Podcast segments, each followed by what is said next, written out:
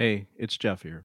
After working as an automotive tech for almost 25 years, I can honestly say that finding employment with the right shop has been the difference maker between loving what I do every day or hating my career choice.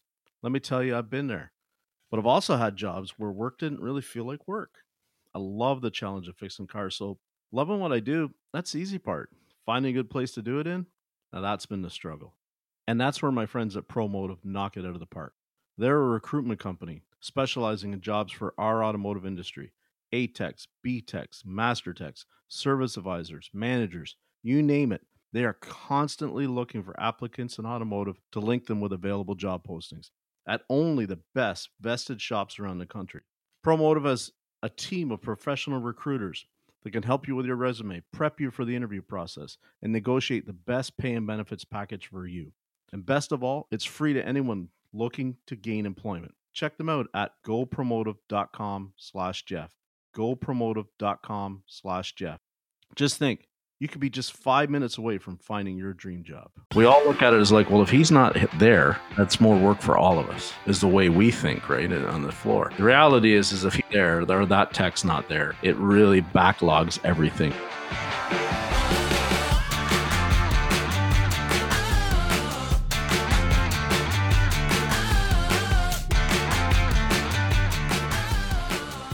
Good evening, ladies and gentlemen, and welcome back to another exciting, thought-provoking episode of the Jaded Mechanic Podcast. My name's Jeff, and I'd like to thank you for joining me on this journey of reflection and insight into the toils and triumphs of a career in automotive repair. Things are going well, I hear. After 20 years of skin, knuckles, and tool debt, I want to share my perspectives and hear other people's thoughts about our industry.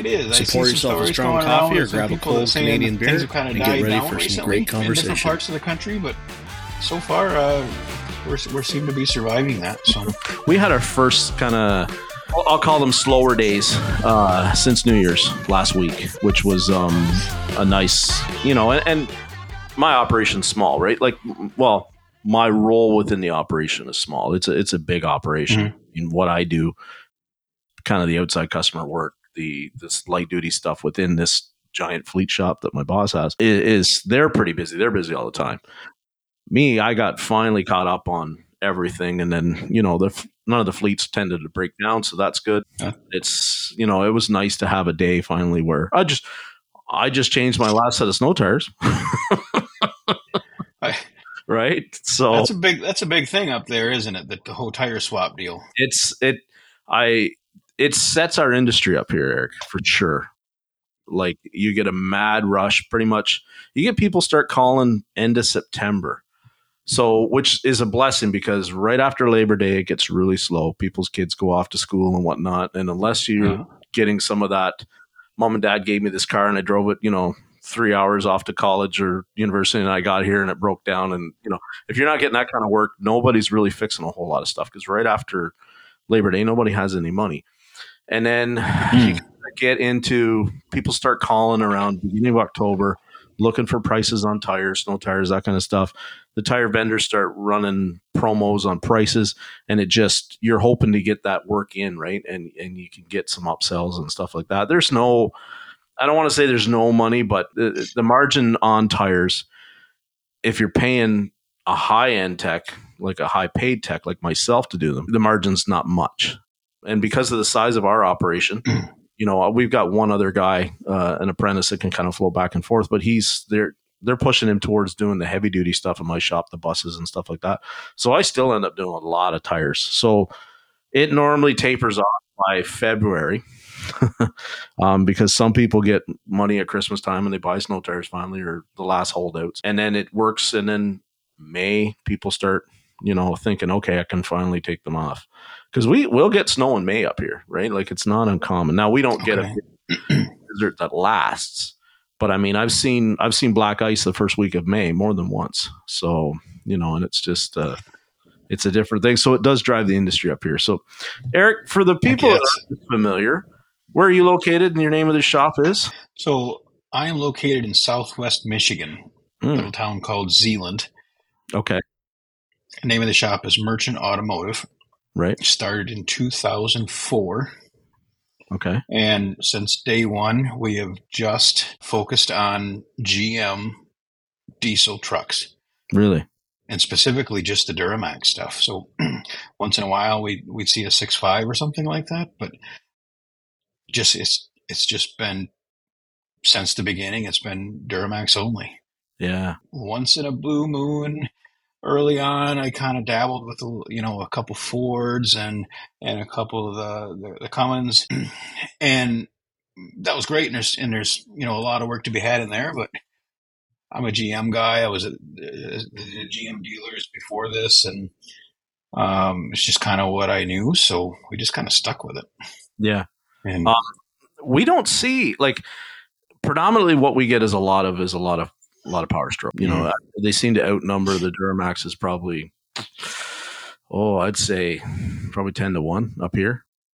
And we don't see a lot of Cummins. I think just because, I mean, I'm a Dodge guy myself, so I always want to say they don't break down, but I know that's not true. It's just, they're all garbage. Yeah. They're all garbage. I mean, they've all got room for improvement. How's that, right? I think it's an interesting perspective. So you say that you then specialize for sure. There's no question about that. You're a specialty shop, right?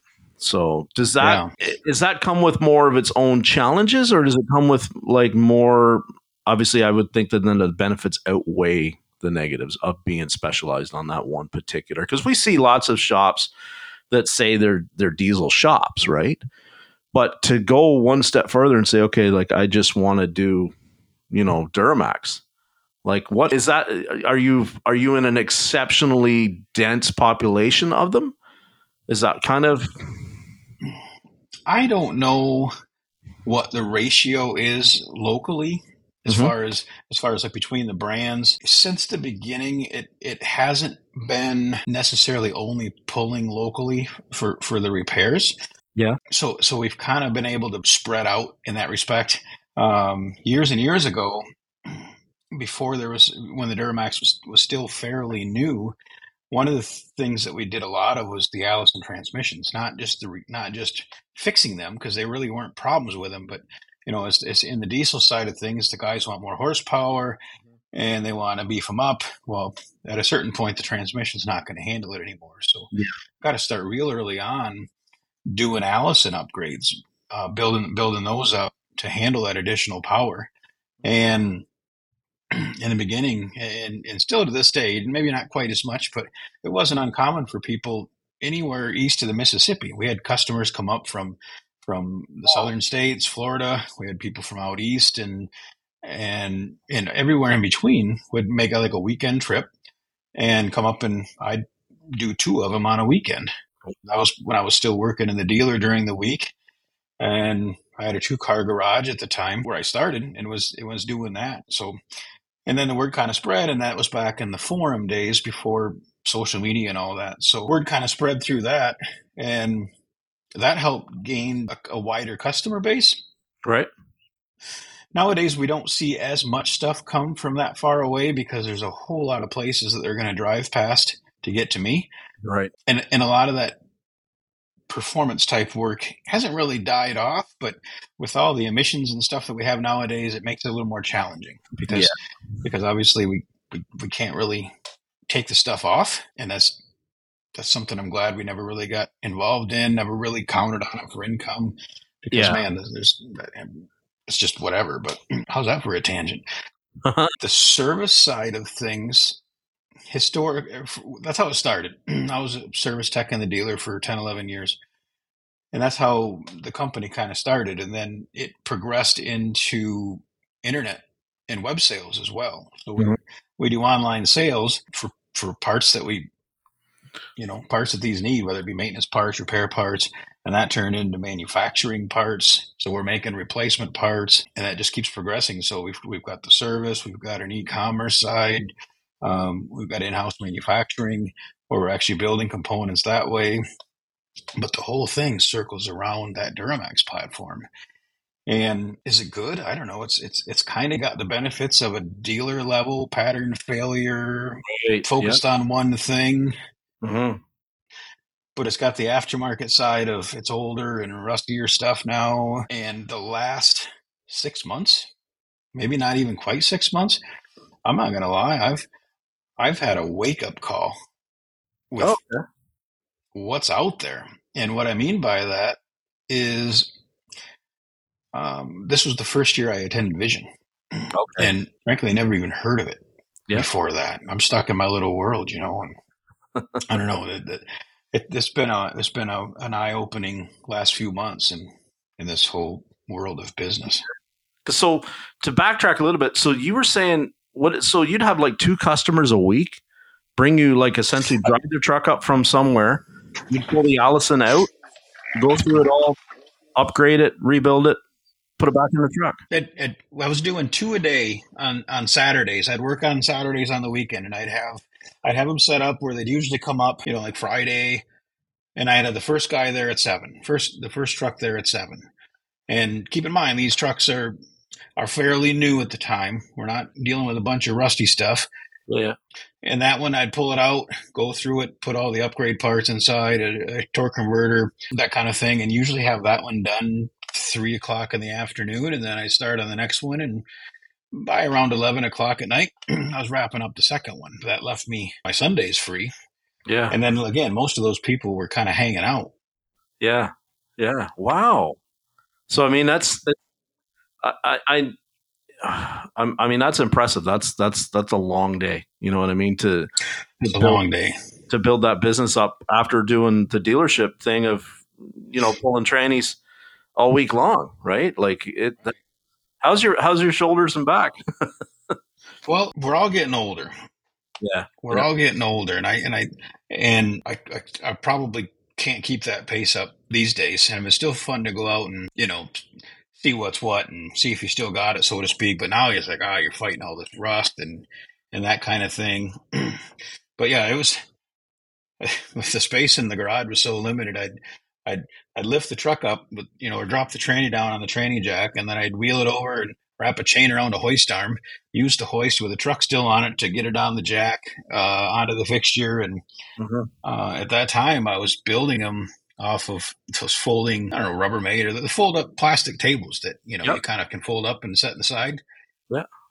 And I had to be careful because you couldn't put a lot of weight on them. And I got 5-gallon buckets for all the oil, and it was cozy. It was definitely cozy, but the transmissions didn't need a full on overhaul. Yeah. They just needed the upgrade part. So that definitely helped and sped things up because I didn't have to gut the thing and clean out a bunch of broken stuff. Typically it was just some upgrades. So, So you wound up at Vision, and that was, so when you say you'd never heard of it, why do you think that is? 'Cause I mean, it's not a new thing. But I mean, that's something, a sentiment I hear from more and more people as I get more involved in networking and stuff like that, as they go, I didn't even know of Vision, or I didn't know of Apex, or I didn't know of ASTE, right? Like, why do you think that is? For me, I was stuck in my own little bubble. Mm-hmm. I was in this, you know, most of my focus had been, as far as the professional networking side, we'll call it, has been in the diesel side of things, in the diesel industry, the diesel world, and there just isn't, or at least I haven't been exposed to just a ton of that general aftermarket professionalism. Because again, we're holed up in our diesel thing, and we there's some, I'll call it shop owner ego, and I'm like, well, I know what I'm doing. I don't know nothing. I am the stereotypical technician turned owner. And I don't, all these stories I've heard, I'm like, oh yeah, they're talking about me. Yep. And I don't remember exactly how it came about, the whole Vision thing, but I remember reaching out to Lucas on Messenger and asked him something about something. And when I did that, and he still gives me grief to this day, when I did that, you know, I type his name in and it comes up, and he had sent me a message probably 8-9 years ago that I never answered. And I don't remember why, but then I answered it like, tell me more about all this stuff, and of course the first thing he did is give me a bunch of shit for taking 10 years to respond to him, and I try and get that down now to just a couple of days, but he just he got me excited about it. Yeah. And talked to a few other people in the industry, and they were going, and a couple of them had actually been there a few years, and I wasn't familiar with them, with those shops, and it was, like I say, it was amazing. It was like where the hell have I been? Yeah, Lucas is infectious, eh? Like just his attitude and his demeanor and his passion for this industry. You can't help but, you know, you just get fired up being around it, right? Like, I mean, it's so cool to see somebody, and he's not the only one. That was the amazing thing for me, was once I got to know him and he's kind of introduced me to the other people that are around. I was like, holy crap! Like, there's a lot of people that genuinely love to see, you know, more and more of us improve and more of us like get out there and talk about the issues that we're all struggling with. Like you said, you know, all these things resonate with you, right? Where it's like, oh, he's talking about me again. He's not talking about you in particular. He's just talking about one of thousands, you know, that we all have made we've all faced those struggles. I don't want to say we've all made the same mistakes, but, you know, we've all been down a similar road, right? I don't want to say that it's a natural progression, but I think what I really like is that they're trying to get more people involved that, you know, don't go so far down the road. Right. Here's learn from the other person's mistake. They drew you a map, right? Like but yeah, it's cool. I mean, I didn't make a division. I went to ASTE and it was like life changing, you know, cause I'm just a cat that hung out on Facebook and, you know, hung around to different groups and IATN way back in the day. And, you know, I can't remember. I was honestly say when I was in IATN, I think I remember people talking about Vision, but it was always just, it seemed to be the same 20 people. They were going again, you know, and it was like, what is it? You know, and immediately when people were talking about it, it sounded like it didn't have a lot to offer to somebody unless they were already the elite. And nothing could be further from the truth, right? It's training. Absolutely not. You know, there's so much. So when you went, you were going with the intent to kind of help your business out. Is that fair to say? Yeah. And it was the first thing I looked at was a lot of the technical classes. And then maybe I should probably learn something about the actual business side. So, or at least, you know, attend a couple of them, maybe some technical and but I really didn't know what to expect. I mean, you know, other people have talked about it, how great it is. So, again, some of the people I've talked to and Lucas and a few others at that time, like, oh yeah, this is definitely worth the trip, definitely all the good stuff. Mm-hmm. But it wasn't until being there and it was the first class I had, whatever day the first day is, I don't even know, Thursday morning was Cecil. Yes. And he just, and talk about getting introduced to it, you know, with somebody that's not afraid to tell you what's what, but it was just, again, blown away and shop owner ego. I don't know. There's so much to learn from that kind of thing. And like you mentioned, Apex, I've been going to SEMA and Apex for 2007. Wow. And I never realized that all that stuff, those types of training things are happening at Apex. I'd go to a few of the things at SEMA, but never really went there as an educational thing. I went there as kind of a networking and then let's find some new products and that type of thing. Yeah. And I was already just, you know, the hype is coming up for Apex again because it's just a few months away. And I'm thinking, I couldn't hardly do that thing in 4 days before. Now it's like, now I got to squeeze in all this other new stuff. Yeah. Yeah, I've never been. It's on my bucket list to do is SEMA and Apex, and I mean, because when they started talking about SEMA and Apex run together the same time consecutively, and you know, I always thought I knew what SEMA was. SEMA was where you went to meet like Chip Booth and you know all the guys that you see on TV, and then you know the internet, the big wigs, right, of the hot rodding and all that. Yeah. And I was like, and I had friends that had gone and they're like, oh, you got to see it. It's amazing. And then when they started talking about Apex being there, I'm like, well, what is Apex? Well, Apex is like all the other stuff that you would see, you know, at Vision or ASTE, the business side of it, right? On a level that's bigger than that, you know, combined with it. I'm like, oh man, I got to. So that's the goal. Hopefully is this fall is make it to that, because I mean, I've wanted to go to Apex and a kid, so it's, you know, a teenager, you know, because I grew up reading Hot Rod and stuff like that, right? So it's like to see all those guys that like, you know, used to have a TV show, or, you know, I used to read about them in Hot Rod, to see them there. But then to get also the training that I can get at Apex and the networking, I'm dying to go big time. So what did you sat down with Cecil in his class? The first class I attended at ASTE was also Cecil's, and I'm not a shop owner. I'm just a tech, right? Mm-hmm. But I mean, it was so cool to sit in that class and watch all these other people, like, just their eyes kind of widen up, right, and their ears perk up, and you can start to see the light bulb go off for a lot of them. It's like, wow, you know, that was pretty cool. That gave me a lot of, you know, if we could get more and more people to attend those kind of events and those kind of classes where he sits down and, you know, he's not interested in hearing your excuses for why. You know. Hell no. Right? He doesn't. Cecil is definitely not one to take the excuses. He'll do anything for you except listen to your bullshit. I mean, you know, can we say that on here? Right? We're okay with that. For sure. Yep, no worries there. But he's been awesome. Mm-hmm. But so many people there. Just all these people that were there and these instructors, and I always start hearing these names through the ASA group and the Changing the Industry group and other Facebook stuff. And there's a lot of pretty damn smart people, or at least pretty down to earth, makes sense. You want to listen to them, what they have to say, people. Yeah.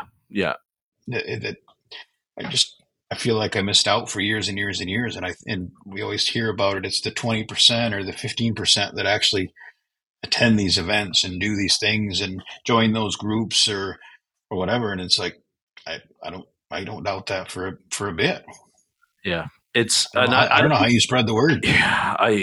It just makes me, when I still see people, and it's like I reached, you know, I know a couple people in shops and run shops and stuff. And you mentioned, well, you know, I'm on Facebook, and they're like, oh, I don't like Facebook. Facebook's to this, or Facebook's to that. And it's like, okay, well, that's true. There is, but there's also, I mean, there's, you know, Instagram, there's LinkedIn, there's, you know, TikTok, if you want to get into TikTok. I think the point is, like, it's not about, I wish people, you know, everybody was on Facebook. I just wish people would finally start to network at the level that I think we need to network, right? Like it's not anymore where it's just, we've got to think, okay, well, in my own county or in my own town, you know, I got it sewn up and I'm surviving and I'm doing well. We need to start to really look at what people do elsewhere and stop saying, well, it works there for them because of this reason. And instead just like to start looking at it and going, what they do is really smart, and I need to try and make that work here. If we could just all do that, man, such a different industry we'd have, you know. It's because we're into that situation where, you know, we're the technician shortage is right in everybody's face right now. You know what I mean? Oh, yeah. I think that's the only way we start to be able to sell this to the next generation is getting everybody more. I'm not saying you have to do it exactly like the shop, you know, so-and-so shop. I don't think everybody should be a carbon copy. I like the individuality. But I think we all need to address the big issues, kind of get a little more concise agreement on how to approach some of them, and then work as a team towards that. I think that's huge because, like, what's your setup now? How many employees are working with you? So there's 17 of us now throughout the whole business. Right. In service department, 3 full-time people in service, a writer and 2 techs. And then we still do a lot of transmission builds that we ship complete units out. So I've got that splits up a little bit with the service. Like it kind of, we're trying to schedule those as well as actual trucks to repair. Mm-hmm. And we closed service for a couple years back. And I think, maybe 2 or 3 years now, we've had it back up and going again, and it kind of limits things when you just are that specialty shop. So it, you know, the marketing side of things, we do a lot of different. Well, we do some. I wish we did more, but we're still figuring out what works without just paying Google. Mm-hmm. For the e-commerce side, the internet side, right. The website side. But to learn how to market to the local people, and for years and years and years, it's just been word of mouth. Right. That's how a majority of it has been. Oh, so-and-so brought their truck here. They're really happy with it. I want you to fix mine. Mm-hmm. And ultimately, that's the most trusting way a customer can come in, instead of just coming in cold. But boy, it doesn't happen overnight. Yeah. I don't know where I was going after that. Sorry. Well, I was going to ask you, because that seems to be kind of, my business, or it's not my business, our business is very much still like that. It's a lot of word of mouth, right? Because we do not have to, I mean, we advertise a little bit. We have a Facebook, post and all that kind of jazz, but we're not like out there with a radio spot and, nobody even reads a phone book anymore. Right.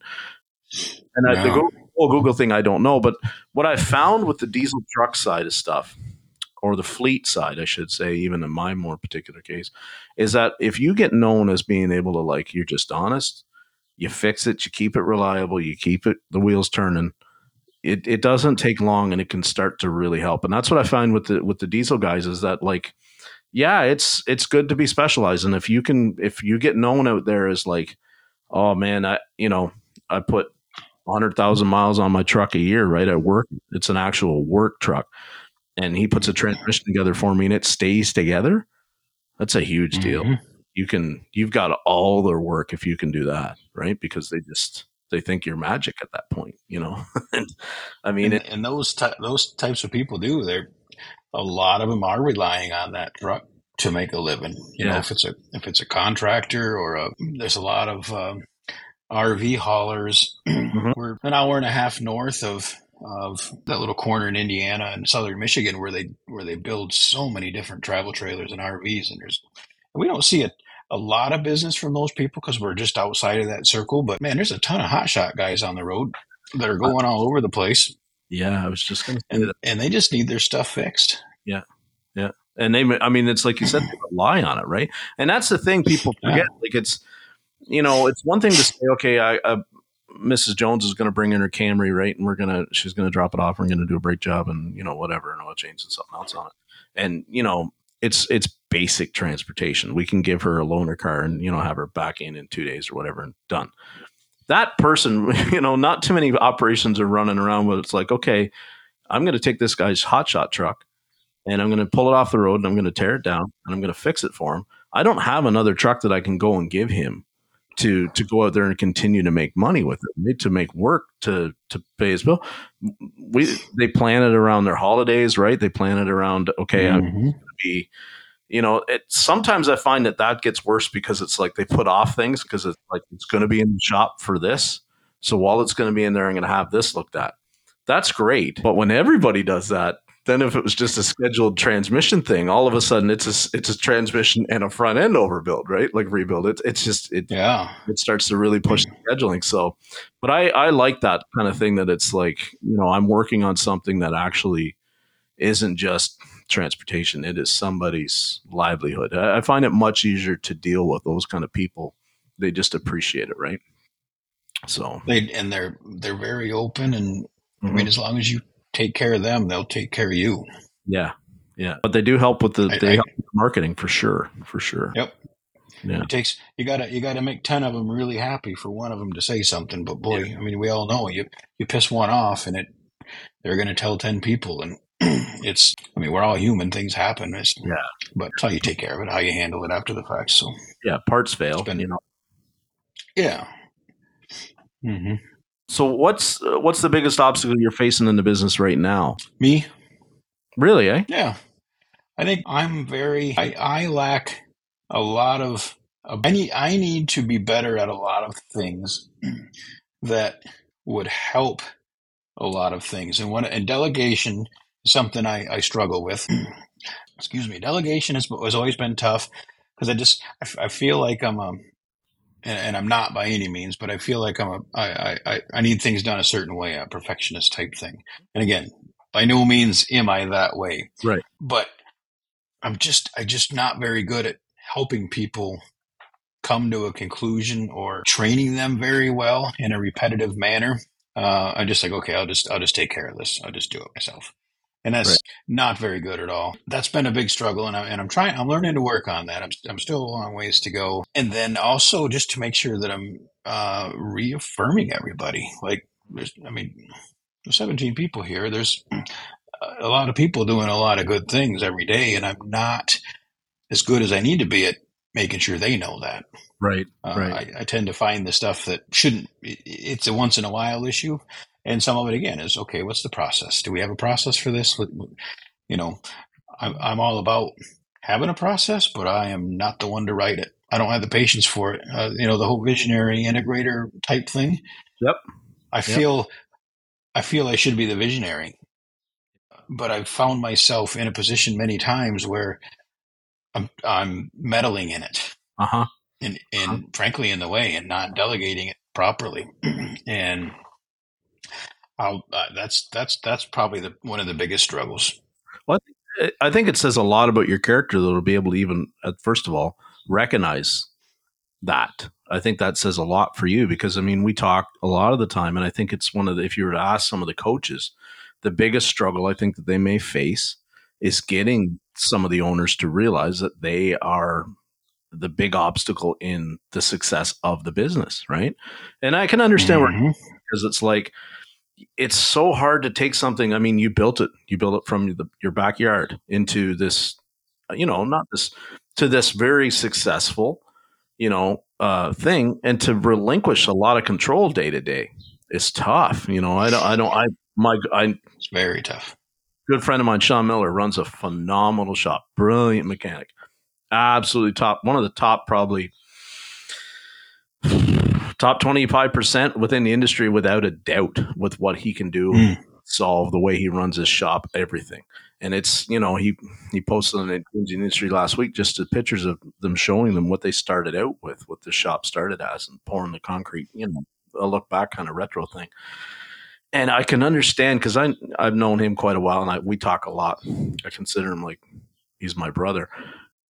I know how hard it is for him to relinquish, like stepping, like he is not a absentee owner. He is not a, I'm on the counter, and like he's back in the bay. He's looking, he knows every customer that comes in. He knows every car that comes in. He knows why they're there. He's delegated to, the ones that he needs. He feels like it's going to be the best if he handles it. He's back there killing it, and then he's involved in so many, and I understand by watching him why so many struggle to delegate, to be able to do it. So don't, Eric, don't beat yourself up over it, man. It is something that we all struggle with.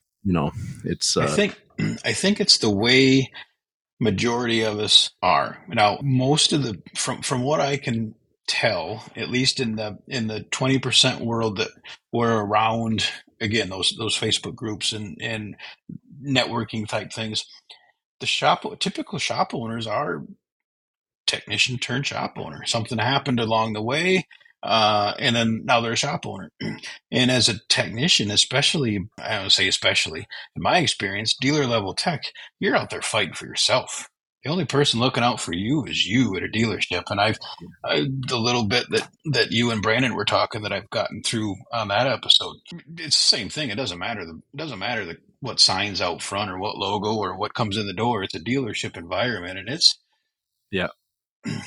It's crazy. It doesn't matter. It is. You talk to everybody in this industry that has that background, and they all have the same, pluses and minuses, the horror stories and the, well, what did I take away from that was positive? Well, I learned that product really well. I got fantastic training on that product. I learned it inside and out, but man, they kicked, the culture just, it eats you up, and that's awful. Yeah. And that's what I want to try and keep people, I used to say all the time, if you've never done it, you don't know. And that's, and I still to this day believe that you can't, people just go, oh, they're just, it's, I see it when shop owners, they talk about, they hire a dealer tech, right? And they bring them into, say, a shop like yours or a shop like Lucas's or something like that. And they're like, I can't understand why that dealer tech was like that. Or I can't, oh my God, he did this, this, and this, and this. And it's like, you have to understand where they come from. It's a completely different culture. It's a real adjustment. I'm not sure I've totally adjusted to it, Nope. I don't think you can. I think it's ingrained in you. Yeah, you jump back and forth, or you go on, but I think there's still some core things from that. Maybe it's like PTSD from war or something. You always tend to sometimes think a certain way about a certain issue or a problem or whatever, and it's hard for me now, even to not get my back up or not to always be worried about stuff that I don't even need to worry about anymore because I don't work in a dealer, but it's just, it gets ingrained in you, right? You know what it's like. It's just, you're always thinking about, you're always looking at the ebbs and flows of the business up and down. It's not healthy. It's not healthy. No, it's definitely not. I think it's good to have some of that experience, maybe as life experience in the dealer. Because the one thing the dealer did teach you or taught me, or maybe it was the environment, not the dealership specifically, was hustle. I mean, a flat rate tech, and you had to hustle, and you had to figure out how to be efficient. And you didn't have to, but your paycheck depended on it. And so a lot of that stuff, I think was good to know. Even to this day, I don't notice it myself. But if you pick up an impact with a socket, you're not just pulling out the two bolts in front of you with that 10 mil. You're dancing all over the place because you know that 4 steps down the line or whatever. And you just, especially with a repetitive job and things like that. But all these little efficiencies. That being said, I feel bad for the people that spend their entire career in the dealer. Yeah. But we start out there, and then, like I said, it's every man for himself in there. Either that or hopefully those type of people aren't listening to this, but you're ass kissing the dispatcher and the service manager to get that gravy fed and to get, some straight time for some of that jobs that you're going to lose on. It's too much politics. Too much politics. Let's just fix the damn car. That's the thing that always grounded me, because it was like, I didn't need any favoritism. I just needed you to hand me, this is what I'm strong at. You need it done. Give me as much of it as you can, and I'll get it done. Happy to do it. Mm-hmm. What I didn't want to sit through was the lectures we always got as, comebacks or this or, we need to be, start time needs to be at 8:00, not 8:15, not 8:20. I'm there at 7:30 every morning, right? Well, why am I sitting in this meeting? Right. And it was just, it went on and on and on until it's like, you're all paid as a dog eat dog. You're just you're a number. You got to hustle. Like you said, you got to play the game. You got to take what you can, you got to make chicken salad or chicken shit. Like if they give you a crap job, you got to get into something. But when it was time to everybody get under the microscope, then we're a team all of a sudden, and we'd sit around and we're like, we know you, and it's funny, people don't like to talk about it. Who's getting the comebacks, you see it, right? We're all, as much as hard as you're working, right? You start to recognize what somebody's doing, where they're having struggling, and you're like, oh, he got dispatched that, I'm probably going to see that next week. And sure enough, it was. And it's like, can you come over and look at this? And it's like, that's where I always struggle with, because it's like, what they're asking you to do is go over there and take over that or bail them out so that they can go right back to maybe some of the shenanigans, the not so on the level stuff that they do to generate a bunch of hours. And you go back over into your corner and you just do your thing. And that's where I struggle, because it's like, I don't want to be lectured about CSI, and I don't want to be lectured about comebacks. If I'm not having comebacks, I don't want to be up here in this meeting discussing comebacks, right? And that's not to say that I wasn't perfect, but I wasn't. Right. I wasn't the problem, right? There's a core group of us that we weren't the problem, and I hated that it was always like the political thing. We all have to get in crap together. Well, no, when it's about producing as many hours as possible, we all look at it as like, well, if he's not there, that's more work for all of us, is the way we think, right? On the floor. The reality is if he's not there, that tech's not there, it really backlogs everything and it makes it worse. We need, there's a formula. We know how many techs we need to get the work done. But you look at it and it's like, if they would just stop dispatching him drivability, things would go fine. But they're also like, he wants his numbers. So when there's nothing but drivability, well, let's give him another kick at the can. That's the part with dealerships that I can't stomach anymore. It's not, and it's not just dealerships, it's shops, period. You know, if you want to work them on where some people are specialized or some people have strengths, let them be strong at it. And you know, how it falls financially is how it falls. And I think that that's where we're screwing up some of the, you want to talk about incentivizing people to improve and to make more money. If the hard's transmissions, drivability, you know, if you want to see people start to really go after, if that is lucrative, when it is lucrative in a dealership or in a flat rate scenario, let it be. And let the people show them the motivation. Like give them chances, give them training. I mean, but don't sit there and go, "Well, we got to keep everybody the same." No, right? There's no such thing as that. Yeah, well, I was watching the transmissions fail on the Caravans way back in the day all the time, and I was looking at the guys, you know, and they would do one by. They'd start at 8 a.m. They'd have it, you know, running by 11:30. They do another one in the afternoon. They'd walk home at the end of the day with at least 12 hours a day, right? Huh? Like a lot of guys walked in and went, "Wow, I want to do that. I would like to make those kind of hours." Not everybody could do it. Not everybody could, you know, was that fast. And transmissions is a thing. There's definitely a knack to it. But I always thought, well, it's like that's what's incentivizes people to continue to at least try it. You know what I mean? When we all just sit around where you make it where it's like, well, you know, everybody's got to make around 10. So you can bang that tranny out real fast. We're going to get you a tranny and then we're going to, you know, not give you work because we got to get him brought up, right? That never sat well with me. I don't want to do somebody's comeback. Unless it's my own, just let me handle my own work. Give me what I'm good at and stay out of the way, you know? Yeah, it's that independent. Yeah. It's that independent mindset, and yeah, but it's hard. It's hard to you know, give a guy a bunch of information or give him the secret sauce or whatever little secrets we have. And I think I've even heard you mention it on some other episodes. Like, you don't want to give him all the answers. Yeah, I don't. Lead a guy to water, but if he can't figure out what to do after that, okay, sorry.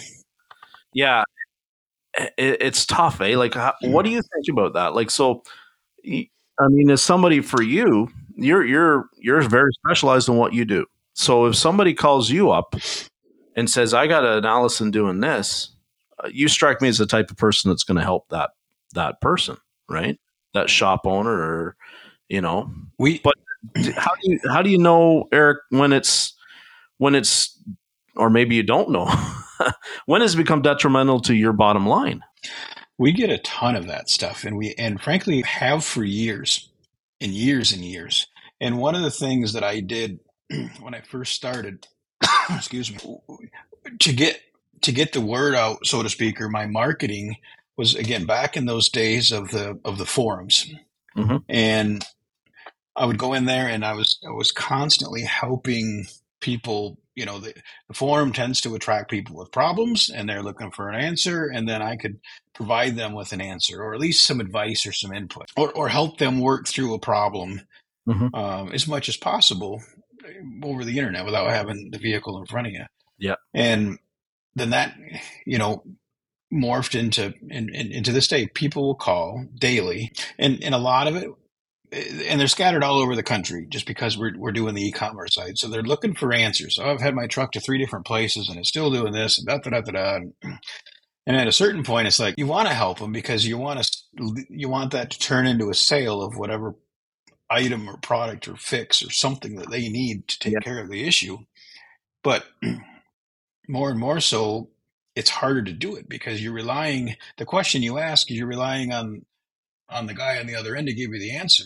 And that just makes it even worse. Now, ultimately it's like, okay, if you'd like to schedule to bring that in, let's get you in. Or, hey, you know what, whatever area of the country you're in, I've got a couple referrals that I can point you to that they can get you taken care of. Yeah. But man, there's so many people that's like, oh, okay, well, check this. Yeah, I checked it. Everything's good. Yep. Well, what'd you come up with? Oh, everything's within spec. Yep, everything's within spec. Oh, I checked all the wiring 10 times. Or my favorite, oh, I've been doing this 30 years. I know that wiring's good. Okay. That's the first place that I'm looking when you yeah. You, I checked it. But the transmissions. Yeah. I checked how to open the loom and all the wires are there. Yeah. Yeah. But I didn't check it. You know, so you definitely find that it can be an obstacle in the shop making money for sure. And yeah, I mean, I don't get pulled away too much on it as much anymore. I've got some people here that will take all those calls, and very seldom do I get on the phone with somebody. And man, I don't like talking on the phone at all. I love texting. I love doing whatever, but man, I don't want to be on the phone. And it's not a bad thing. It's just I don't like to be on the phone. I guess that's what it comes down to. But ultimately, we're always hoping that those calls will turn into a sale, and it might not be that day. But you know, the good in people, you want to think, well, I helped them out. Hopefully, they remember that next time they need something. And I don't know what the percentage is. Maybe not much, and it probably does cost a lot on the bottom line because those people that are answering those questions on this end, you know, they're getting paid. Yep. Ultimately, we just hope it comes full circle. Yeah. I don't know how much it really does, but some of that stuff though, we can't fix it over the phone, mister. You sell them a part or you sell them a transmission and they call you up, obviously. That's a different thing, right? You're gonna give support, offer support.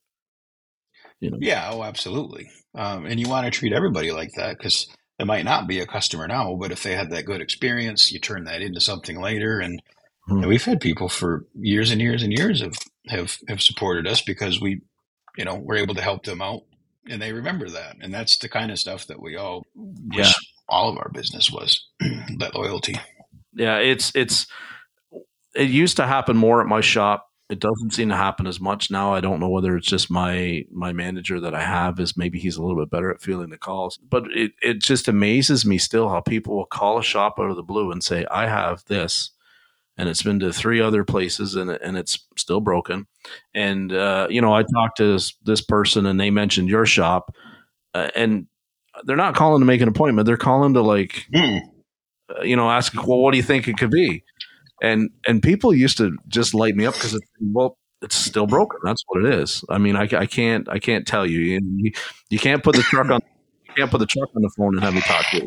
I mean, but that's what people think, and it's like, what's the sense in having a 20-minute conversation? Okay, did you check this? Did you check that? Oh, of course you did check this. Because they automatically, just like you said, they go back to you and go, well, of course I checked that. That was the first thing I was told. Yeah. That's the first thing Google told me to check. Well, it's gotten better where it's just about being polite about it. I'm just saying, well, I really need to see the vehicle. If you could just get me the vehicle here, then I could really probably help you out. You know, because that's like, you know, but that frustrated me for years because as a former dealer tech, it was so like you did not get called hardly ever to answer the phone and talk to somebody that was at another shop about how to fix something because you weren't getting paid for that phone call. You know, you weren't getting paid. If you weren't getting paid, you didn't do it. So you had to adjust to that, I'm sure. Right? And those... Just like that scenario, that vehicle's been to 3 different shops. So 3 different people of whatever skill set is irrelevant, but they've actually had the vehicle in front of them. Yeah. Was able to do whatever testing they want, successful or unsuccessful. Now the next call is, you know, we're expected to figure out what's wrong with the truck over the phone based on information that we don't even know how accurate it is. Yes. And sometimes, again, with the pattern failure stuff, or like if you're working on one thing your whole career, you're like, I remember a situation like that. But yeah, again, do you give all those answers away? I don't know. Maybe you do, maybe you don't. But ultimately, it's to get them as a customer, even if it's just in a parts situation. Yeah. Yeah, it does add a dynamic to it because on one hand, you want them to bring the truck in, and as soon as somebody says it's been to 3 different shops, that instantly goes to, all right, we're going to need $500,000 up front. before we even open the door. That was be my just yeah. That was going to be my next question to you, because we've kind of seen that, you know, Brian Pollock, a good friend of ours, and you know, he's talked about how, and Paul Danner, that, you know, they're starting to do that retainer where it's like, okay, you're going to bring us a nightmare car. Cool. We're going to work on your nightmare car. We're going to get to the problem, but you're going to have to commit to seeing this through. And that means a financial commitment. So you're obviously on board with that. You think that is just the way it should go. As soon as I seen that video that Paul had did on that, and I know he's quick to not take the credit for that, and at the moment it escapes me on who he gives that to, and frankly it doesn't matter. The point of it is I think we all need to embrace it for years, and I am again poster child guilty of giving it away, because my ego, I had to know what was wrong with that vehicle. I needed to know what was wrong with it. And I think Cecil even covered it in that class. I don't know. The only thing that did is made me feel smarter about myself. What it didn't do is pay to keep the lights on. My ego was getting in the way. Yeah. And as it turns out, and if you've been in this situation and you don't believe me, do it. As it turns out, people will pay you for that. And the retainer thing. Yeah. Shortly after that, we had a truck come into some real weird problems, and I'm like, we need $1,500 up front. And the guy's like, okay, no problem. I need my truck fixed. No problem. Whatever you need, done. And people don't argue with it. And if they do argue with it, you know what? We're probably not going to be the place you want to bring that. Right. Because if we're already having a discussion about it now and we haven't even started on it, sorry. Or my pet peeve is when you get something that's been those three other places, and then, of course, well, I've spent all this money. It goes back to the dealership experience. Well, the first guy skimmed the gravy off and didn't fix it. Now the guy is mad and he wants it fixed, and I got nothing left but a broke car with very little gravy and a ticked off customer. Yep. It's kind of the same deal, I suppose. Yeah, yeah. But my God, we need to charge what we're worth. We need to charge what we're worth. I'm terrible. After Vision, labor rates went up. Good. Our testing rate went up. I'm one of those. I had no idea what the numbers should be. Like 70% labor. You know, you're looking for that 50 to 60 or maybe 65% on parts, and what your ratio is, and adjusting for that. I just thought, well, you know, we sell the parts for this, and we charge book time, and we were $125 an hour for years. Mm-hmm. Years. And well, no wonder we're not making the money on that job, because you don't have the parts to go with it. Okay. So we went from $125 an hour to $215 an hour for testing, any testing. And then learning to not sell hours, sell the service, sell the job. Yes. I'm telling you this I told you earlier, the 6 months has been just mind-blowing. And customers don't care. I say that meaning you fix the vehicle, you take care of them, you treat them right, and they will pay it. Love hearing that. Because I said it for years, right? Like my tagline is, somebody would always ask, well, how many hours should I charge to do this job? And my answer always, it would hammer some people, as much as possible, because it's the go-to answer. Like, really, it's the best go-to answer there is, as much as possible, right? As much as they want to pay, as much as you can get, so that you sleep well at night. That's the answer. People, if you've got a customer that's coming to you and they're breaking it all down, and they know how many hours it's supposed to be to take that transmission out and put it back in, and what blah blah, you don't want that customer. You know, you are selling them a repair, and the repair costs X amount of dollars, and we're going to have it done for you this way. We're going to have it done for you on this date. Sign here. It's really that simple, you know, and people, they don't want to accept that. And I understand, I say it's that simple. There's intricacies and all that kind of stuff. But We've made it way too difficult for way too long, because we've allowed them to dictate to us well, I don't want to pay 8 hours labor, or why should I pay 8 hours labor? I know your guy does 10 of these a week. He can do it in 4. That's not the point. I don't care. Right? He does it in. But like you said, we've allowed it. Yes. We cave. We're trying to do the. We're in our own way as a whole to get past all that. And man, it just we can't. Everything in this world, and no matter where you live, has gone up in price in the last 36 months. We all know that, whether you blame it on whatever phenomenon you want. And we ain't going there at the moment. It doesn't matter why, but it has. And you got to keep up with that. Mm-hmm. You got to keep up with that, because whatever I need to go spend my money on has gone up. Yep. And if I don't go up, or if we don't charge more or charge more appropriately, because I don't want to sound greedy, but it's we can't do it. Yeah, I mean your people, when they go to the grocery store, when they leave your shop, go to the grocery store, they go buy their groceries. It's all more expensive, right? It's just when they put fuel in their truck, it's more expensive. We have to pay our people better. We just have to, and that money has to come from the customers. There's just no two ways about it. Because I used to think I was one of them where it was like, oh, the owners are sitting there on a big pile of money, and they're holding on to it, and they're not giving it where it should. I was so wrong about that. And for anybody that I ever said that to, I apologize again, because I owe you a big apology. But because the situation of, at the end of the day, it doesn't really matter. I was wrong about that. But the thing is, there's still too much reluctance to get it from your customer. And that's the reality. That's just as simple as it's going to be. That's where it has to come from, right? That's the only place to get it. Yeah, it's we can talk all we want about matrices on parts and stuff like this, and I still see people asking, what's the consensus on bringing in our customer supplied parts?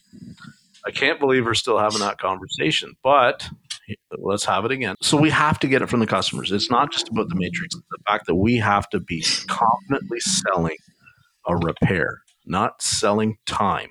Need to be selling a repair. We need to be selling an inspection. Okay, you want to know the condition of your vehicle from front to back, top to bottom. We can tell you everything that you think you know about it, plus a whole lot more. It's going to cost X. From that, we then determine, okay, let's proceed with, X, Y, and Z for repairs.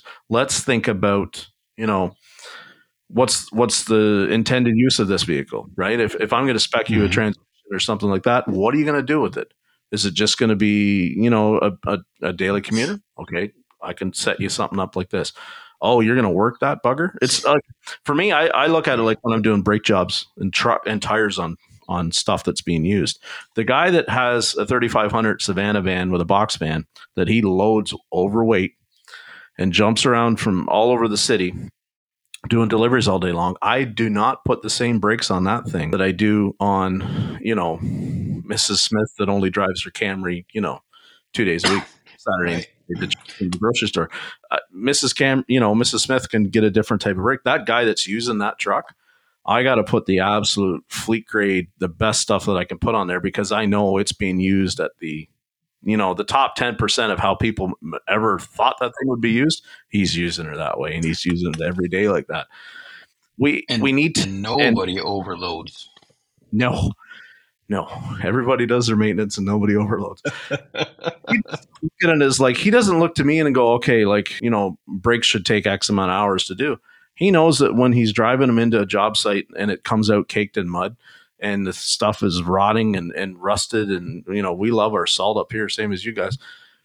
They don't fleet customers are great, because they don't come to me and go, well, why does that cost so much? They're just like, frig man, you got it back done same day that you said you'd get it done.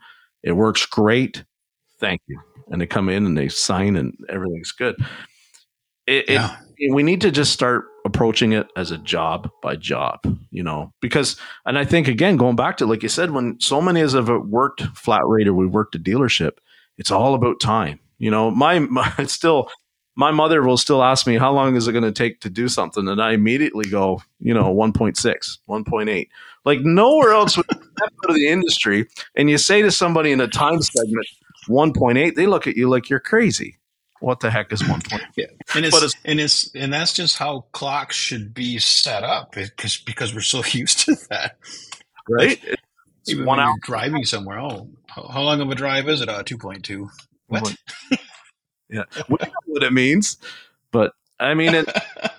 We have to stop selling time just to sell the repair. Just sell the repair. You know, they got a transmission that won't shift. Sell them the repair. You know, it's a testing and diag that was. Mm-hmm. I find that we're getting better about people that are selling the repair. But what do you obviously don't do free diag at your shop at all, right? No. You know what? I'd be lying if I said no. All right, because we still. We free diag altogether. No, we're not doing anything free. That doesn't mean we're charging for everything. Yeah. I'll use the 6 months ago thing. Yeah, we get an hour up front, and 4 hours later, sometimes we'll have the answer. Well, we just gave that away. Right. I've got a younger guy that's a year out of school. And I oftentimes forget how young he is because we've literally thrown him to the wolves. Mm-hmm. And I try and work side by side with him, and we're trying to. He's got dirt under his fingernails, and he works on his stuff at home, and so he's already okay, good. But you want to walk those guys through again. We're trying to bring this next generation up, and him and I'll spend maybe 2-3 hours on something, but from an educational standpoint. But I can't charge a customer that. Right. Yes.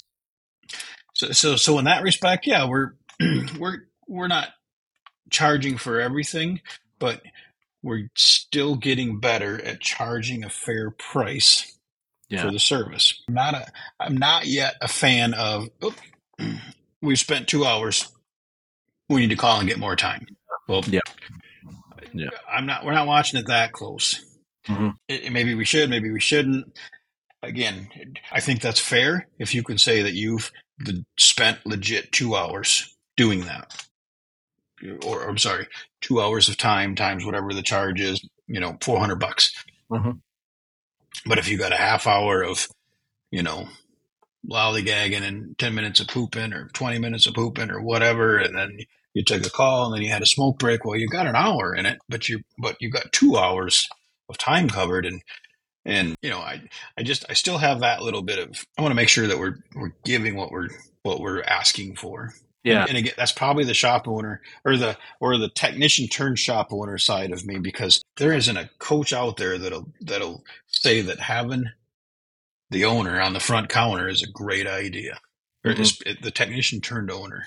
And I'm once in a while I'll slip. I'll be like, oh yeah, we ain't gonna charge you all that. Mm-hmm. But I'm also the same one that's going to say, no, we ain't touching that for less than a retainer fee. Yeah. It's just charge what we're worth. Charge what we're worth. Yeah. Charge for the job. You fix it. Great. It's tough. You know, I see it all the time with my shop because it's when you're doing the fleet stuff or you're doing repeat customers. You become known, right? So it's like you kind of, how do you do that? Where it's like you don't feel like you owe them a break, right? Because they've been loyal. Like, I mean, do we reward loyalty with discount? Is that a right thing to do in this business? Because you know, I understand why it gets done, but then if you look at so many of the obstacles that sometimes this industry has. It's because when we think like that, we reward loyalty with a discount or a freebie or something like that. It's almost an untrackable thing, right? Because it's like you can get into it and you go, well, that's part of my marketing, you know, or that feel good feeling that they have. It's one of my things is like when I see somebody going out in the parking lot with a scan tool and they're going to just scan it real quick. And, you know, I still, that just irks me because I mean, from my experience of the dealer, that's 0.6 minimum.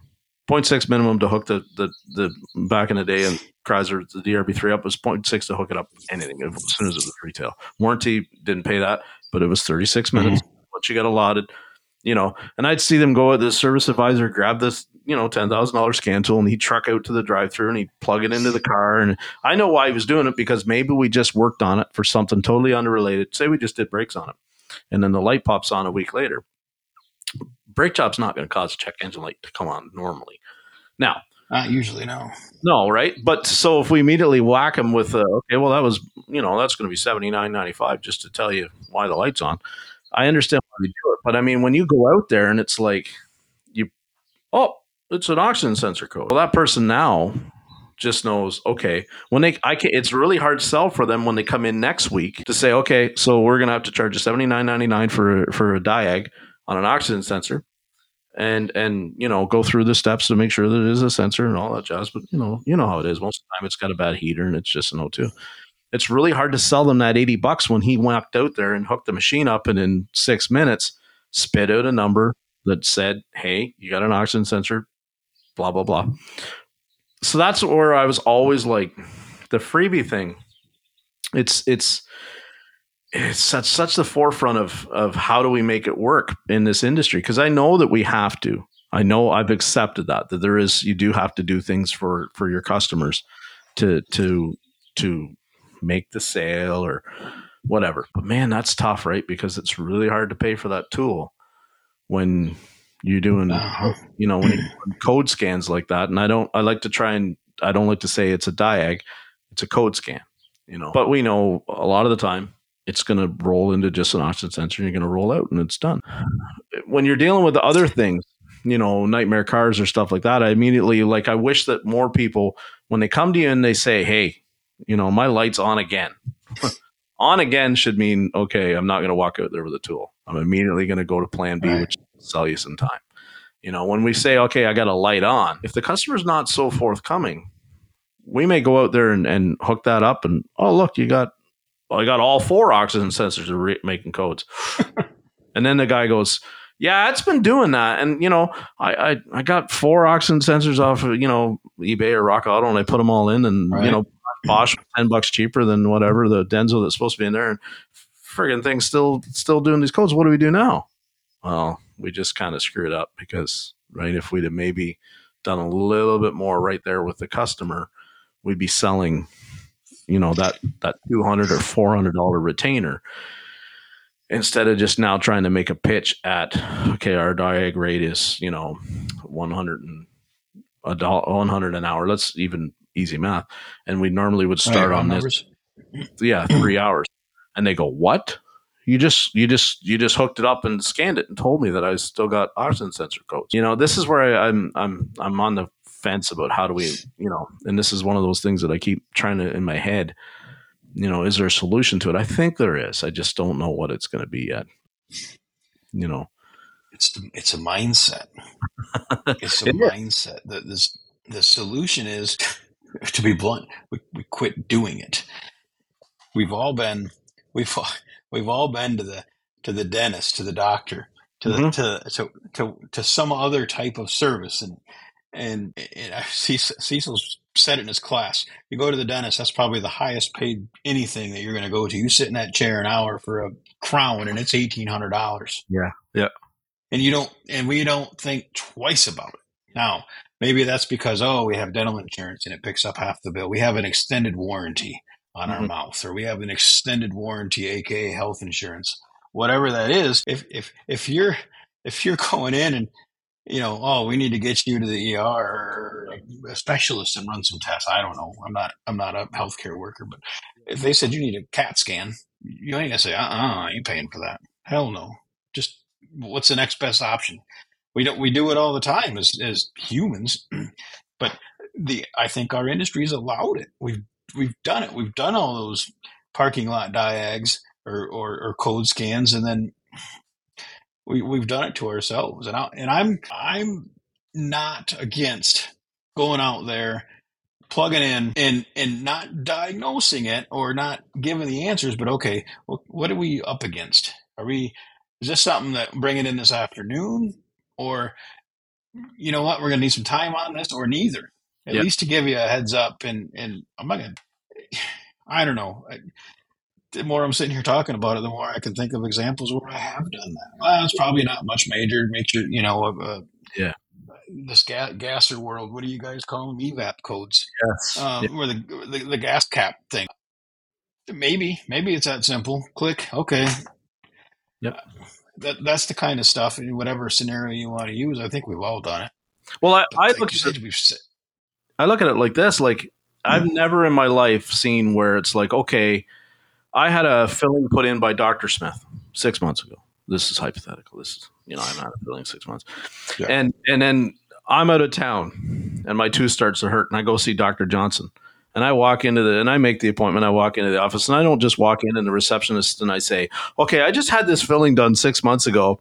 I just want to know if the thing is okay to drive back to Mr. Smith. Can somebody look at my filling real quick? Dr. Johnson, he doesn't come out from behind, the wall and real quick and shine a flashlight in my face and right in the waiting room and look at my filling, right? It doesn't work like that. But yet we're supposed to do it, It's expected, and I've had great conversations with so many people, and I know that as long as they operate a shop, they're going to do it that way, and God bless them. But I just remind them that we're the only industry that does that. We are the only one. We are. The dentist doesn't come out there and let me just give this one in the chair a shot of Novocaine. Dumb them down for another 2 minutes. I'm going to come out there with a flashlight and I'm going to tilt your head real back, say off for me, and I'm going to check in there real quick. We don't do that. They don't not do that. Why do we? We don't need to. I don't think anyway. I think it's just like, you bring me a car in. Okay, it's doing X, Y, and Z. Cool. All right. I think I can get to the bottom of that. When can I book you in? I think that's as far as the conversation needs to go. Because like when you coming around to your EVAP thing, I made a lot of money working on EVAP codes. That was my bread and butter. We had a lot of them. I was good at them. Pattern failure, knew it inside and out. I knew the system. I knew every cheat to make this system run the test. Guys are like, oh, you just lived with that smoke machine. Man, I hardly ever used that sucker. I used it to prove the filler neck was rusted, and that was it. The rest of the time, it was visual and using the scan tool. So what always irked me is we go out there and we'd scan that car and it's just an EVAP fault. Don't worry about it because, it's not going to cause the car to run any worse and blah, blah, blah, blah. We did that for years. And then the customer, all of a sudden, they get a transmission fault, and now it's logging a P0700 on the ECM side. And then the TCM's got a fault in it. They don't know that because, the torque converter, it ain't locking up anymore, but they just think the light's been on forever because they don't want to replace their filler neck or they don't want to replace their valve or whatever. And all of a sudden now that tranny's burning up because it's not staying locked, right, when it's supposed to. And something that could have been fixed or given, we took the warning system out of the car by saying it's just a $100 vent valve. Don't bother fixing it. The car's going to run fine. And all of a sudden we took that engineered warning system and we disregarded it down to nothing. Don't worry about it. It's just a nuisance light. Piss on it. Don't worry about it. Just put some tape on it. Right? So now all that other system that's engineered by people way smarter than all of us to give people notice to say, hey, that we've told them don't pay it any mind at all. That's the part that always drove me crazy with EVAP, right? It's because it's like, I would see these cars come in. It's like, I'd do a safety inspection, right? Or I'd do pre-purchase safety. And it's like, oh, that light's always been on. Well, what's it? Oh, it's just a gas cap. You scan it, it's got an oxygen sensor that's doing nothing. It's got, a transmission fault. It's got a catalyst is misfire. And it's like, well, maybe 3 years ago, it was just a gas cap. But all the other stuff that's now happened is not giving you any warning at all. It drove me nuts when people just disregarded it. So I wish we would stop doing the industry. Like, if it's supposed to turn on a light, let's treat it as it's important and let's start charging for it. It's broke. Yeah. It's broke. If the light comes on, it's broke. Eric, it doesn't matter if it's TPMS drives me nuts, right? You see that. Cars come in, TPMS late, and the customer's like, I don't have to fix that. It's like they want $80 for a tire sensor plus programming. Like, I just put a rubber valve stem in it, right? Like, piss on them. That drove me nuts because we're taking money that we could be making and we're throwing it out the window. And then secondly, we're telling the customer that it's okay to cheap out. I don't want to do that anymore. So yeah, you're right, because we do. We give them permission to accept that light being on. And all they need to hear, I think, as we're talking through, they bring it in because the light's on. Yeah. They bring it to us, the expert, And we tell them, I don't worry about it. So they've got permission to ignore it. And that's stuck in their head. So like you said, from here on out, we don't, what else is wrong? And we just, God, we did it to ourselves as a whole, not, any one person, whatever, but it is where we as an industry we can't do that anymore. And I think this is going to be one of those things that we'll never fully solve. I'd like to think that we could someday. You call out the furnace guy or air conditioning guy at your house, who's going to charge you a trip call, whatever. Yep. And you're not going to think twice about it. He's going to, oh, you need this. And you're not going to think twice about it. And you need this. And you're not going to think twice about it. And maybe people do, but probably not going to beat him up over the price to get your air working. Yep. Maybe people do. I don't know. But point is, I think people just expect to do it with their automotive repair or that type of thing because it's happened for so long. I don't think people get beaten up in that business too much until at least they've already got paid for the service call and they've come in and they said, okay, I looked at your AC unit and the fan's junk. The fan's going to cost you X amount of dollars. They've already got paid for that service call to come in. Now they might want to start to dicker and whine and all that kind of stuff about, oh crap! Like that fan. Like, how much does that fan cost, and how long is it going to take you to put in? And you got a minimum charge here, 2 hours for a service call, but you're going to put that fan in 40 minutes. Why should I pay 2 hours? I think what they do better than us is they've already got some dispatched person there, contracted out to go and look at your broken piece of equipment, whether it's. Liken it to tow trucks. It's the same thing. Nobody argues with a tow truck driver anymore when they show up. They've made the call. They're told when they get there, it's going to be X amount per mile, and it's going to cost you blah, blah, blah, just for us to get to you and hook up. When you get there, it's already done. Why in this industry do we allow it to be where it's like, I know why, because it comes back to that time thing. Right? Just as the same as, like you said, everything is about time. We got to stop selling time. We think so much in time that it's like, oh, it's just 5 minutes, right? It's only going to take me 5 minutes. It's only going to take me 10 minutes to talk to this customer on the phone. Well, Cecil talks about if you add up all those 10 minutes. And that's the part that I always couldn't understand is because there's so many, why is it that so many texts that go into business where they were flat rate, they worked in a dealer, like every tenth was, you could tell you to the nickel.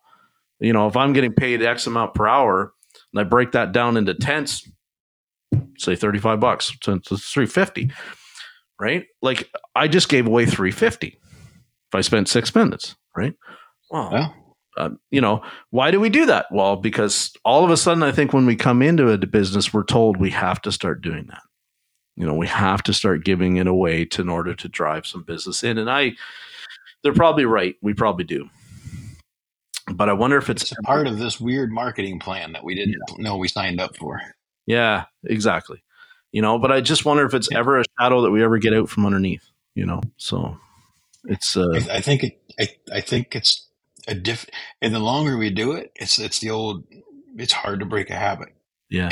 And I can speak from experience. I don't even realize some of the stuff that we did, or frankly, we do that. We're like, oh, we just gave that away.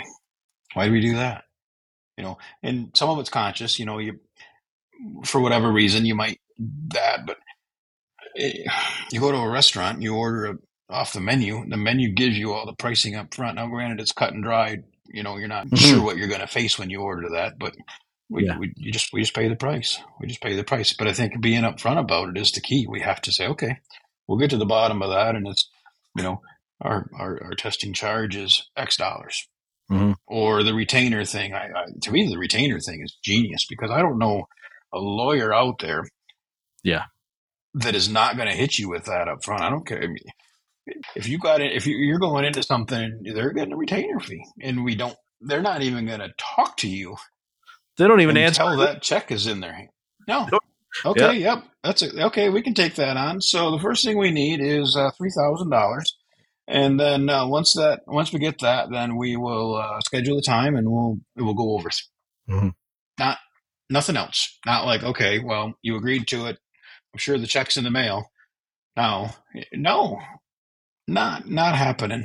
And like the whole plug into the car thing. And it's like you said, if you go, some of these guys have got multiple different scan tools, and I'm in this little corner of, we just fix one car line. Yeah.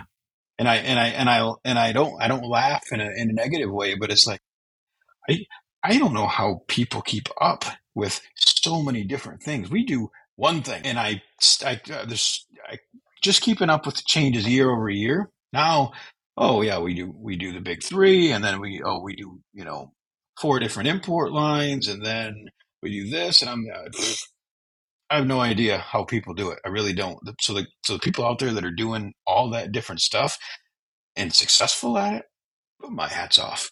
Yeah. I do one thing and that's it. Yep.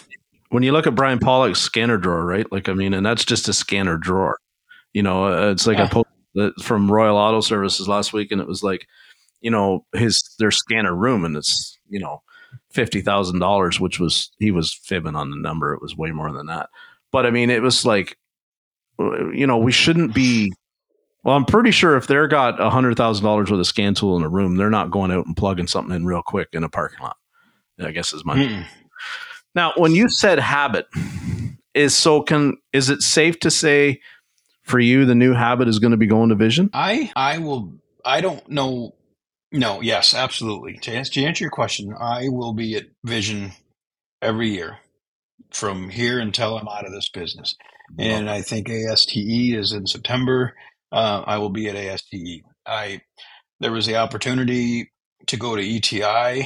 I know Brian had went, and Lucas and David, and I don't know, a handful of other guys. I wasn't really sure if that was something for me. Mm-hmm. Leading up to it, but I even asked Brian, I'm like, was it worth it? Would you do it again? And he goes, oh yeah, definitely. Now he's a celebrity and a big shot, but he is honestly. Yeah, he is. And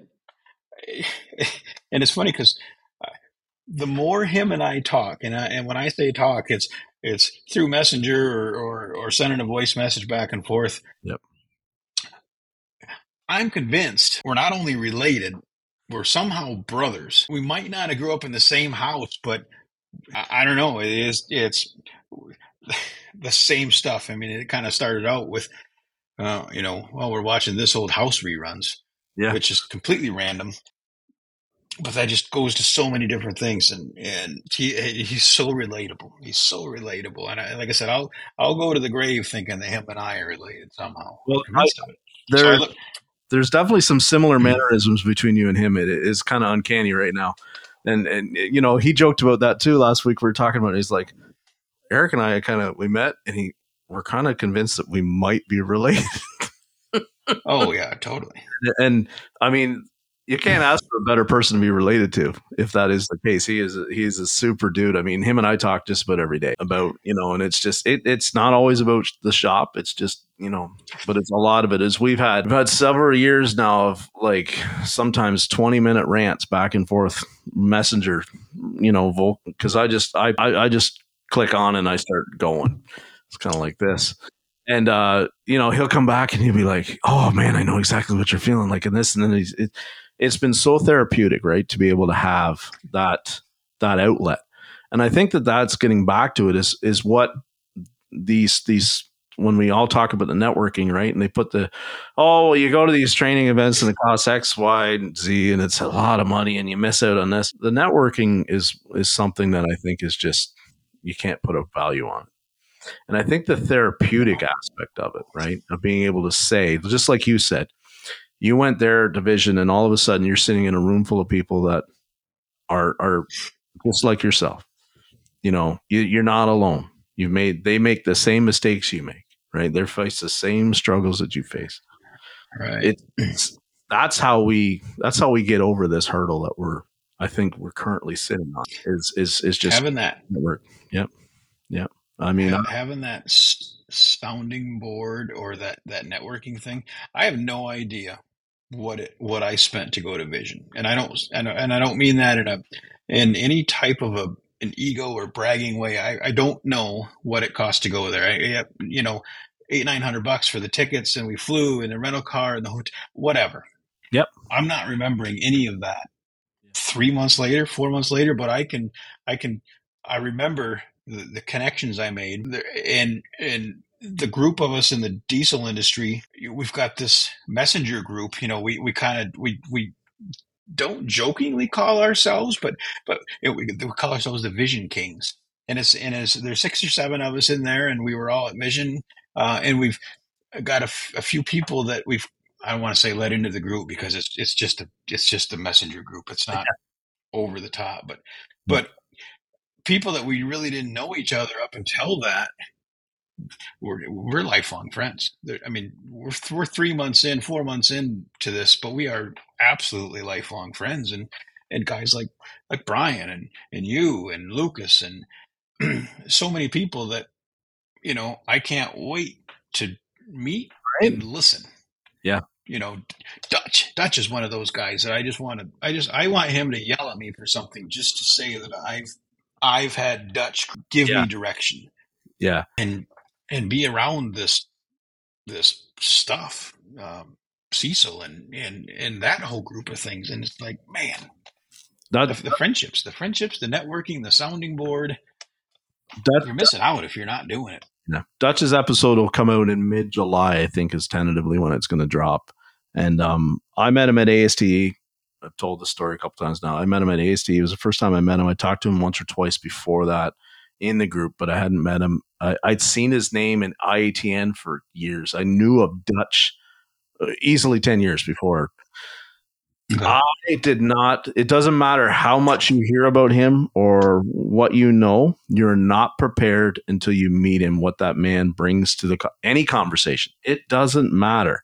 He has one of those personalities, and he's on another level of intellect. That's as close as I can say. He's just on another level. He is one of the most well thought and well spoken people I've ever been around in this industry. And being able to put his thoughts into a way that's effective and efficient, and he makes you listen, right? And he doesn't, everything he says, when he says it, he means it, and it's not just a theory. He's proven it. He's done it, and it's.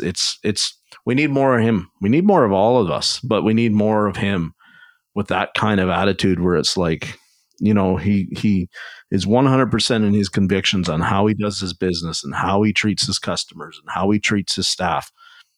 It's unwavering. He will not steer from that. That is what at his core is what it's about. And I respect the heck out of him. It's so, Lucas is the same. Lucas is exactly the same. David as well. They're just like, we started out with this podcast. They breathe so much life into me, wanting to do this, wanting to do better, right? Because otherwise, I was just a grouchy shit. That's all I was. We all were. We were flat rate guys, for God's sakes. We spent years in the dealer. Yes, we were bred to be efficient, whiny bitches. Yep, and now I see so much more potential, right, Eric? It's just I see it, and I want to see it. Like you said, lifelong friends, man. That's what I want to see.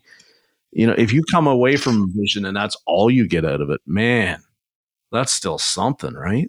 If you go to Vision and it's like, you don't take any of the advice, which I can't think that anyone will. You sit through all the classes and you go, oh, I already knew that. You didn't tell me anything there. I knew how to diagnose. Sure. But if you come away from Vision with one lifelong friend, think about what that means in the greater scheme of things. It's huge, huge. It's I hope to make it for sure. Like I said, I'm trying to get to Apex and I'm trying to get to ASTE. So it's just I'm still an employee. I'm not a boss, so it's harder to get away.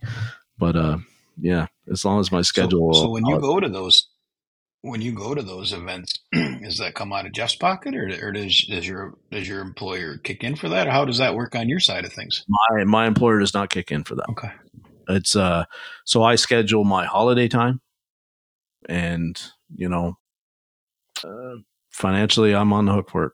So, you know, now as this podcast starts to generate some, you know, a few pennies here and there, that helps out. Mm-hmm. And that's, you know, I'm jealous of the guys that can go to a lot of these events. I really am. And it's not, you know, they're not braggarts about it. They're not like, they deserve to be there. They get a lot out of it. They bring a lot to it. Right. But I mean, I understand where this, because, you know, my shop owner, it's a small scale, you know what I mean? Like for me to go and say, I want you to, you know, to fund that and pay for it and all that kind of stuff. That's a chunk of profit right there for, you know, if he was to send me that's like, you know, there's a bunch of money. Now, I know that, you know, we hear people talk about, well, you just have to adjust your rates then, and it should be a team building experience. And I get all that. I'm not saying they're wrong. It's just, it can't always work for everybody. And, but I think that everybody in the industry should at least go to one, because I mean, it changed your life. I haven't met someone yet who didn't go to one of those events that hasn't said it changed their life. They all say the same thing. It changed my life. It put me on a different path in my career. Man, that's a drop in the bucket, you know? So. Well, it is. And it shows another level of commitment mm-hmm. to do it like what you do and the out of pocket way. It's all these trips are out of pocket. Mm-hmm. In whose pocket makes a huge difference, because shop owners, we like to, oh, well, we're going to justify it. We'll do this. It's a write-off. It's this, that, and the other thing.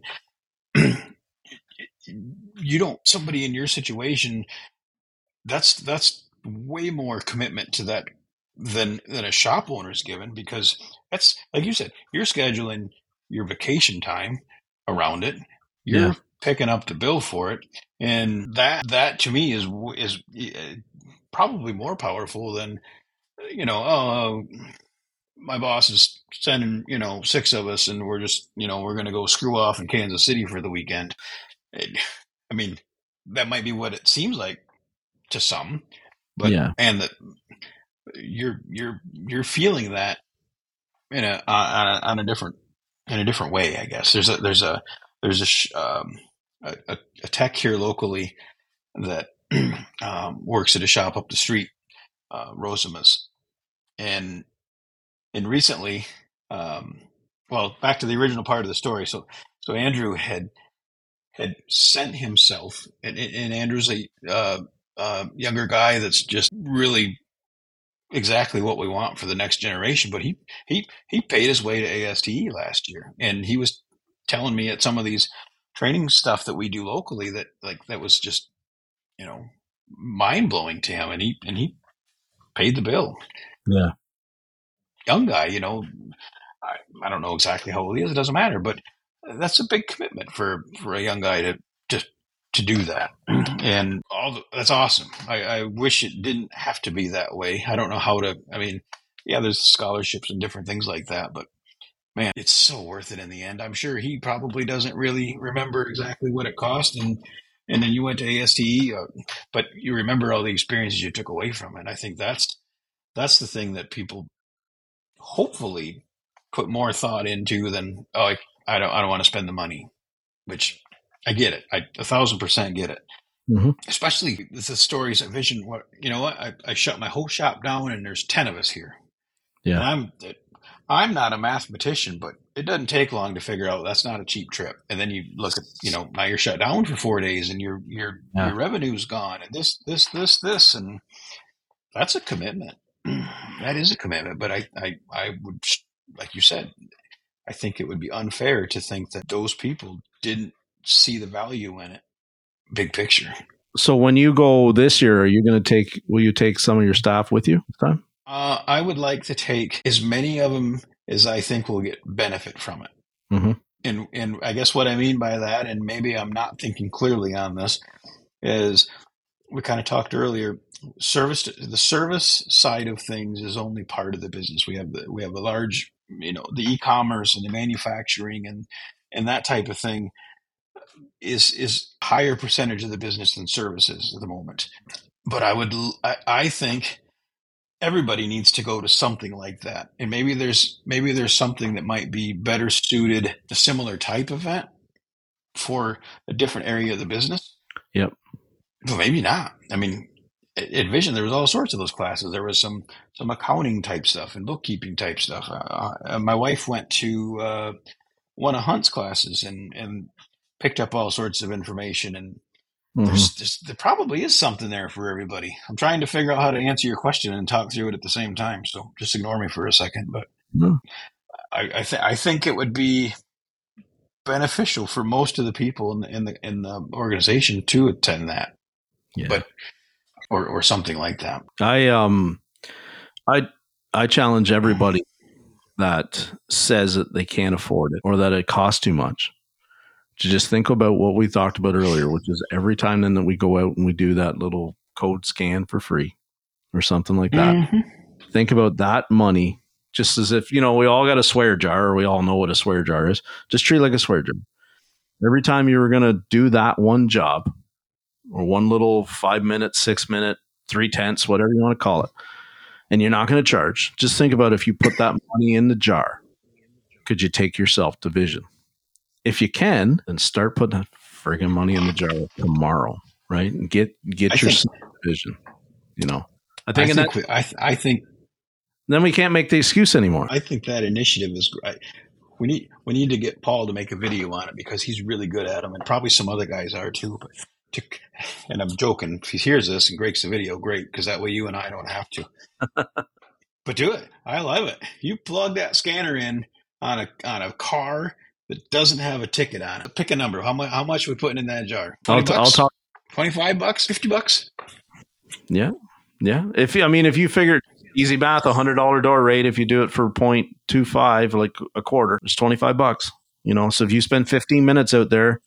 And you don't charge $25, man, think about if I put $25 every time that I didn't charge, and I did that 4 times in a week, which let's be real, we probably, you know, there's some shops out there that probably do it 4 times a day. You're putting a couple hundred in every week. It ain't long and you're paying for somebody's trip. So that's what I want to leave it with is everybody think about that. If you think you can't afford it, look at where you could be maybe charging for something that you're right now for doing for free.